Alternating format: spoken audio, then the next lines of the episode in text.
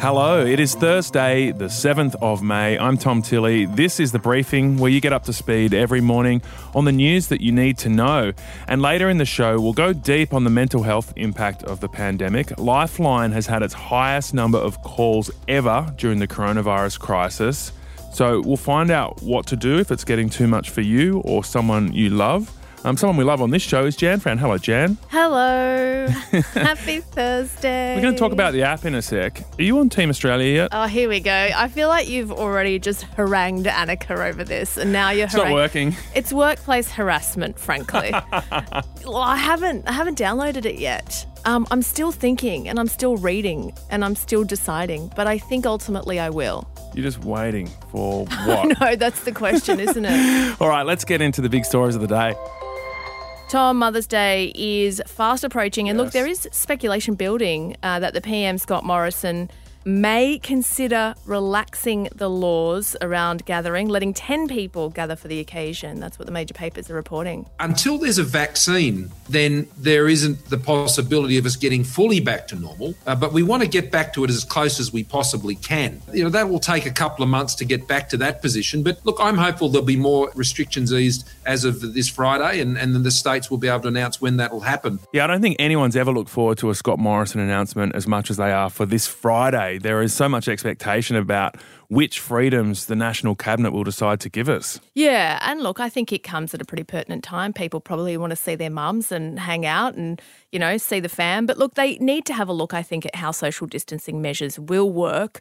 Um, obviously, it's super important for things like small shops and restaurants, how far apart people should stand, and also what the rights and responsibilities of staff and bosses are. Yeah, and I think it will be different in each state in Victoria this week, of course, they had that outbreak from the meat processing plant. Yeah. Um, and Dan Andrews has taken a stricter line on coronavirus, and that only gives him more reason to. So it'll be interesting to see how the different states play it. Yeah, that's right. I think, um, you know, Victoria has gone pretty hard. Uh, and uh, and they have a particular cluster that other states don't necessarily have. So yeah, and there's also the news from Sydney's Newmarch House where 16 residents have died now, and the Aged Care Commission is threatening to revoke their licence later today unless it agrees to stop admitting new residents and lets a government appointed manager take over. I'm surprised to hear they are accepting new residents given what's happened there. Yeah. I mean, how would you be if you had a member of your family in that Oof. home at the moment? I mean, it would be an incredibly sort of stressful time, right? And you sort yeah. of, I don't know who would be voluntarily sending their family there either.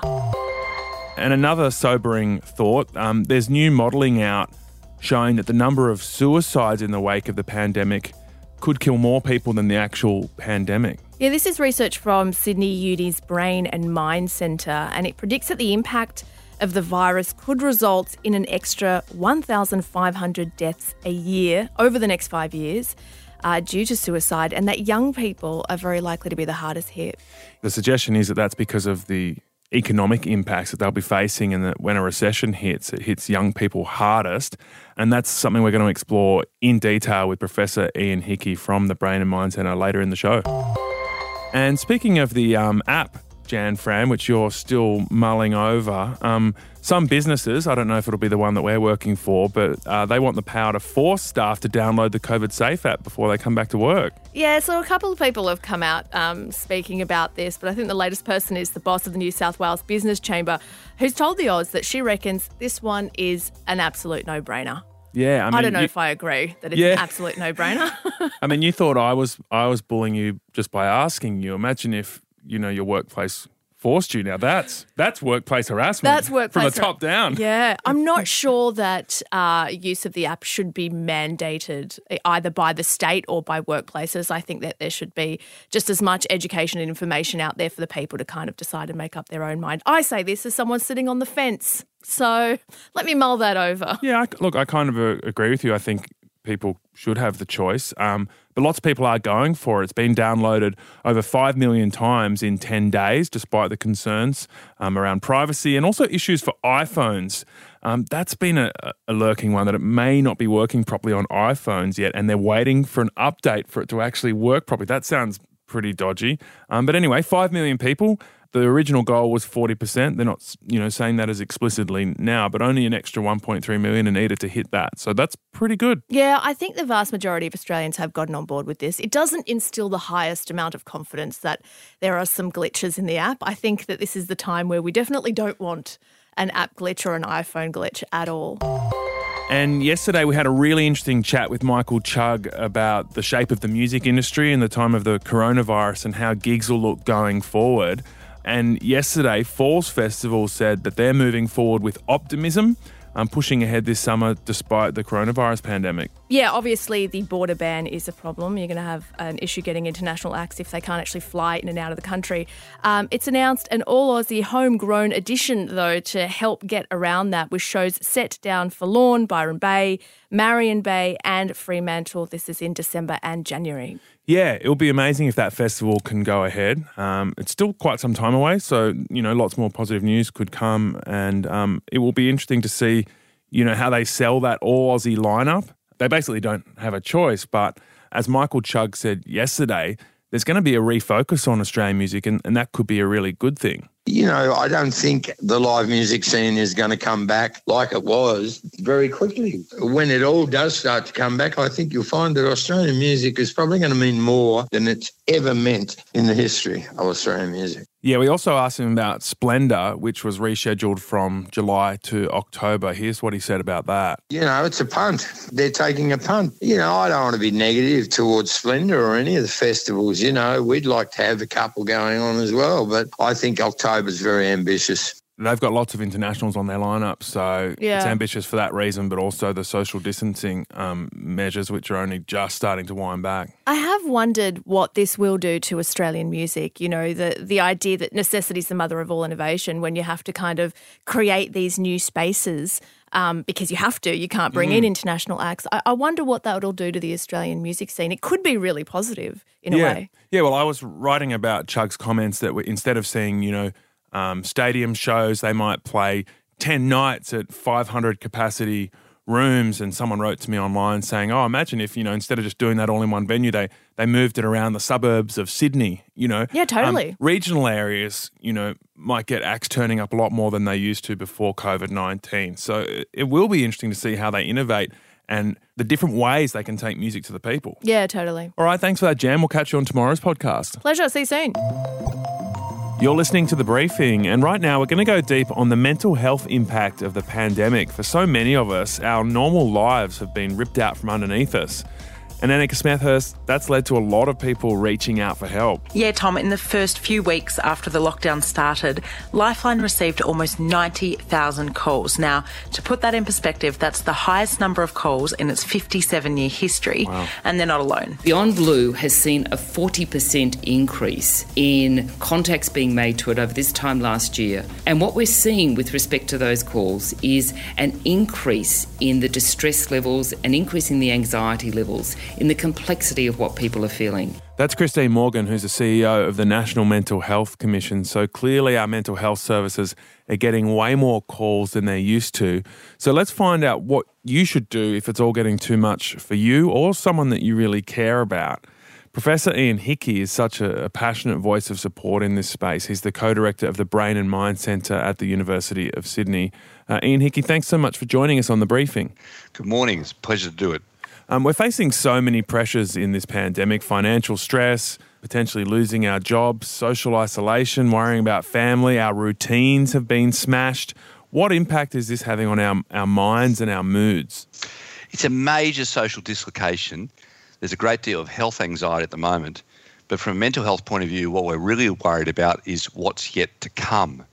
So, national surveys already, we see increased anxiety, distress, concern, but people are really worried about potential recession, the effect on jobs, educational participation, and what may happen then. From a mental health point of view, it's really those factors most affecting the young, casual workers, those who are marginalised, those who already are facing real difficulties. Because we know from much previous experience that basically economic downturns, recessions have the potential to harm and potentially kill the vulnerable. You know, we're all concerned about what's happened, but our focus is on what may be yet to come. Look, we're all feeling a little bit stressed. As you said, it's this massive un- upheaval to our lives. But for people listening, when does stress become something more serious? Uh, when does it go from I'm a little bit sad and this isn't how I expected to live my May, but actually, no, this is a deeper problem?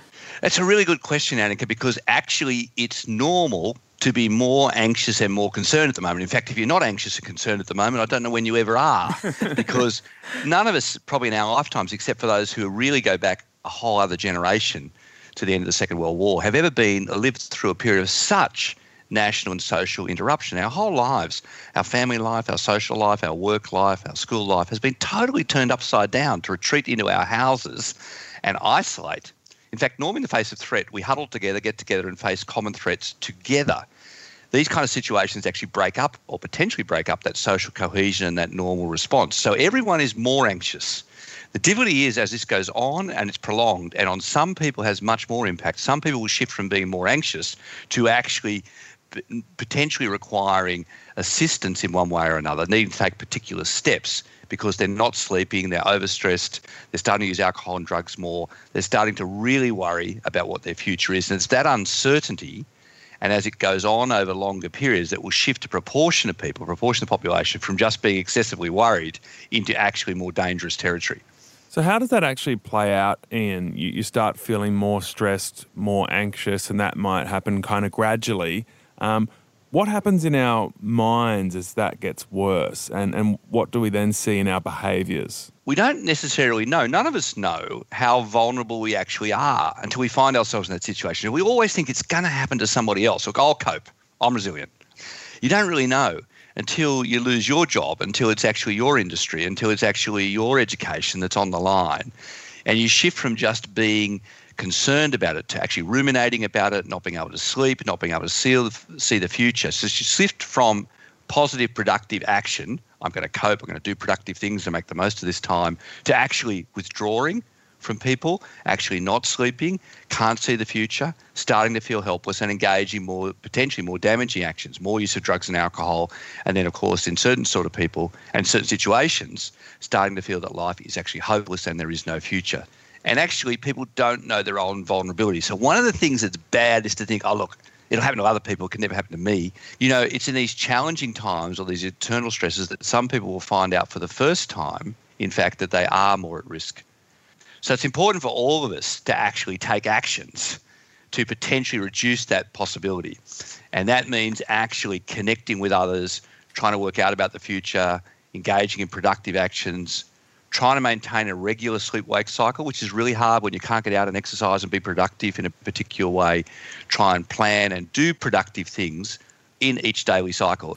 You touched on the generational impact there, saying that a lot of people that are going through this have never really experienced anything stressful like this before. Yeah. What do we know about that sort of long term impact of people that grow up during whether it be a war or in this case a pandemic? How long does it take to go through? Well, it's really interesting, Annika, about wars, and a lot of war analogies used, you know, the war on the virus, as if we can sort of line up and sort of, you know, send tanks or aircraft against it or something, which we can't.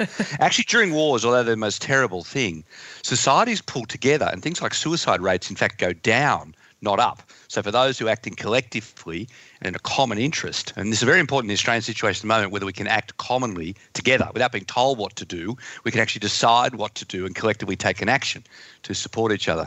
Actually, economic downturns do the opposite. And we've seen this, the greatest example being the Great Depression, where suicide rates dramatically went up.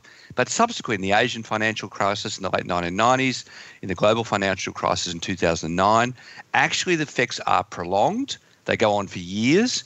They particularly affect the young, so those who are casual workers, didn't develop skills, didn't complete education, had a prolonged period of unemployment. So you see the effects often for five or 10 years after a period of two or three years of actually economic downturn, but on particular groups. And I think the issue of concern at the moment, if you look at the surveys that have come out in Australia, but also internationally, it's actually the young who are doing a good deal of the worrying at the moment. They're the ones without the assets, they're the ones who've lost casual work, they're the ones whose education has been interrupted, and their future is much, much more uncertain. So, there's a particularly needs to be at this moment a focus on the mental health and welfare of young people. And I'd say this particularly relates to things like the JobKeeper and Job Seeker programs, the support or not of the federal government for education. No use saying, well, go and get a job when there aren't jobs in hospitality, retail, tourism, casual work, the usual things Yeah. that employ young people. Actually, and I'd really strongly say there's a need for federal government support for movements into higher education, vocational education training, that young people develop skills during this period, that they use the time to increase the chance, and in industries in which there are likely to be jobs. Ian, really interesting to hear you give advice about doing practical things like using this time to increase the amount of training you have. I, I think when a lot of people face a mood disorder or a mental health problem or they're just feeling really low, they've got to make a decision about whether they reach out for help with their mental health. But they often think, well, most important is actually just getting my future sorted. So, how do you sort of decide, you know, in a time like this, whether you you reach out for help and, and I guess, you know, potentially sit down with a counselor or psychologist versus that sort of im- impending need to kind of sort your stuff out in a more practical sense? Well, Thomas, a great question because actually reaching out, and in these days where mental health awareness is much higher in our community, if you are struggling, if you find yourself ruminating, you find yourself worrying a great deal, actually talking about it with other people, and including professional people, is very helpful. But, you know, historically in mental health, we have a saying, you don't get well to go to work, you go to work to get well. You know, we need the routine of work. We need the kind of practice of work. I'd say the two go together, in fact. Mm. When you are struggling, you may need to reach out and get professional help and assistance. And a lot of that, hopefully, will be practical. It will focus. We're all in a bit of a hole at the moment, but some of us are going to be in a bigger hole and need to take practical steps because we've disconnected from work, school, social groups that we were normally part of. So I think they go hand in glove, actually. When you're really struggling, professional help may be entirely appropriate. And we're seeing that at the moment in reaching out to helplines and support lines and others. People want to talk about it, but also beyond the talk, doing things every day is also really important. Trying to have a routine and a sense of purpose. So, you know, for all of us, purposeful activity leads to motivation. It's a kind of funny thing. We think you've got to have motivation first, then we'll go do something useful. Actually, the doing something actually often increases people's motivation. Obviously, those figures show us that a lot of people are reaching out to try and get help. But I know I was at the GP this week and they said they've actually seen a drop in number of people getting help. Is there a concern that people aren't perhaps going down those traditional paths they would to go to their GP and say, actually, I'm not coping with this because we're all locked inside our houses? That is such a good question, Annika. So the paradox at the moment that we're facing is in a time where we can clearly record increased psychological distress and it's totally understandable, actually use of healthcare is going down. So people got they also got the message they're terrified to go to a doctor or a hospital in case they catch the virus. That's the one place you don't want to be if you're already in trouble. So we actually need to emphasize with people exactly the point that you made. And GPs are really important. Anyone who knows you well and you know well, you're much more likely to cry on their shoulder and reach out. For younger people, of course, they don't tend to have that degree of contact with healthcare, that familiarity. So also supporting young people to use healthcare effectively for the first time. If that's a GP, if it's a psychologist, if it's a youth service like Headspace, or it's the range of online services. So the government's already supported telehealth initiatives, which are really digital. These are all times to reach out, try online, but really for people who know the health system, parents, teachers, supporters, aunts, uncles, encourage people to use what is there. We all need to say to people, look, I'm worried. This is really unusual and that we are actually going to try and cope with the situation best we can together. You know, humans are social animals. Australian society basically, I think, usually acts in the social good when faced with these kind of challenges. Ian, great to hear your passionate but also calming, reassuring voice on this topic. Thanks so much for joining us on the briefing. Thank you. That was Professor Ian Hickie. He's the co director of the Brain and Mind Centre at the University of Sydney. And Annika, it really jumped out that the big challenge here is the long term impact on young people of the recession that's come from the coronavirus. Yeah, not so much the lockdown. It, it's going to be the economic hit that's actually going to hurt this generation more, which was really interesting and also fascinating that in times of war we sort of band together Yeah. as opposed to in recessions. Yeah, so I guess lots of practical measures we can debate ar- around what we should do to deal with that recession and ease the strain on young people going forward over the next few weeks, months, and years. A fascinating and really important conversation. Yeah, and just remember if you are struggling through the coronavirus, you can always contact Lifeline on 13 11 14. Tomorrow on the briefing, online harassment. Can you publicly out your harasser if they're a child? A very contentious story tomorrow. Um, we'll speak to Clem Ford on the show. Make sure you subscribe to the podcast, Podcast One Australia, or wherever you normally get your podcasts, uh, on the podcast app on your iPhone, for example. Make sure you subscribe and stay in touch with us on Instagram at The Briefing Podcast. I'll catch you tomorrow. A Podcast One production.